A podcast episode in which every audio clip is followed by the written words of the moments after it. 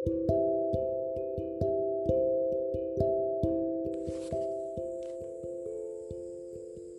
రోజుని గంటలో చూస్తే ఇరవై నాలుగు గంటలు. నెంబర్ చాలా చిన్నది. కాబట్టి టైం వేస్ట్ చేసే ఛాన్స్ కూడా పెరిగింది. ఎంత ఇంపార్టెంట్ పని అయినా తర్వాత చేద్దాంలే అనుకుంటాం. అవును కదా ఫ్రెండ్స్?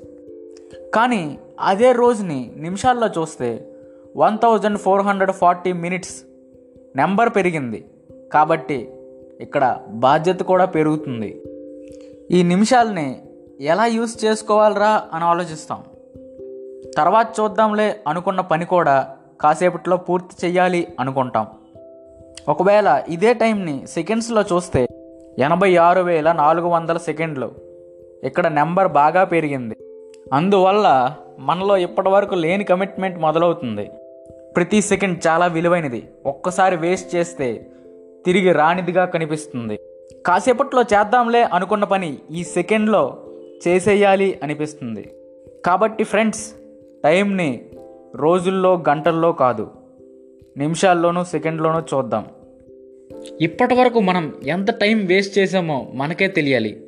ఏ ఏ పనులు చేసామో ఎంత టైంని కరెక్ట్గా వాడుకున్నామో మనమే తెలుసుకోవాలి. మీ విజయం కోసం ఎదురు చూస్తున్న మీ ఫ్రెండ్ పుండ్రీకాక్ష. Thank you.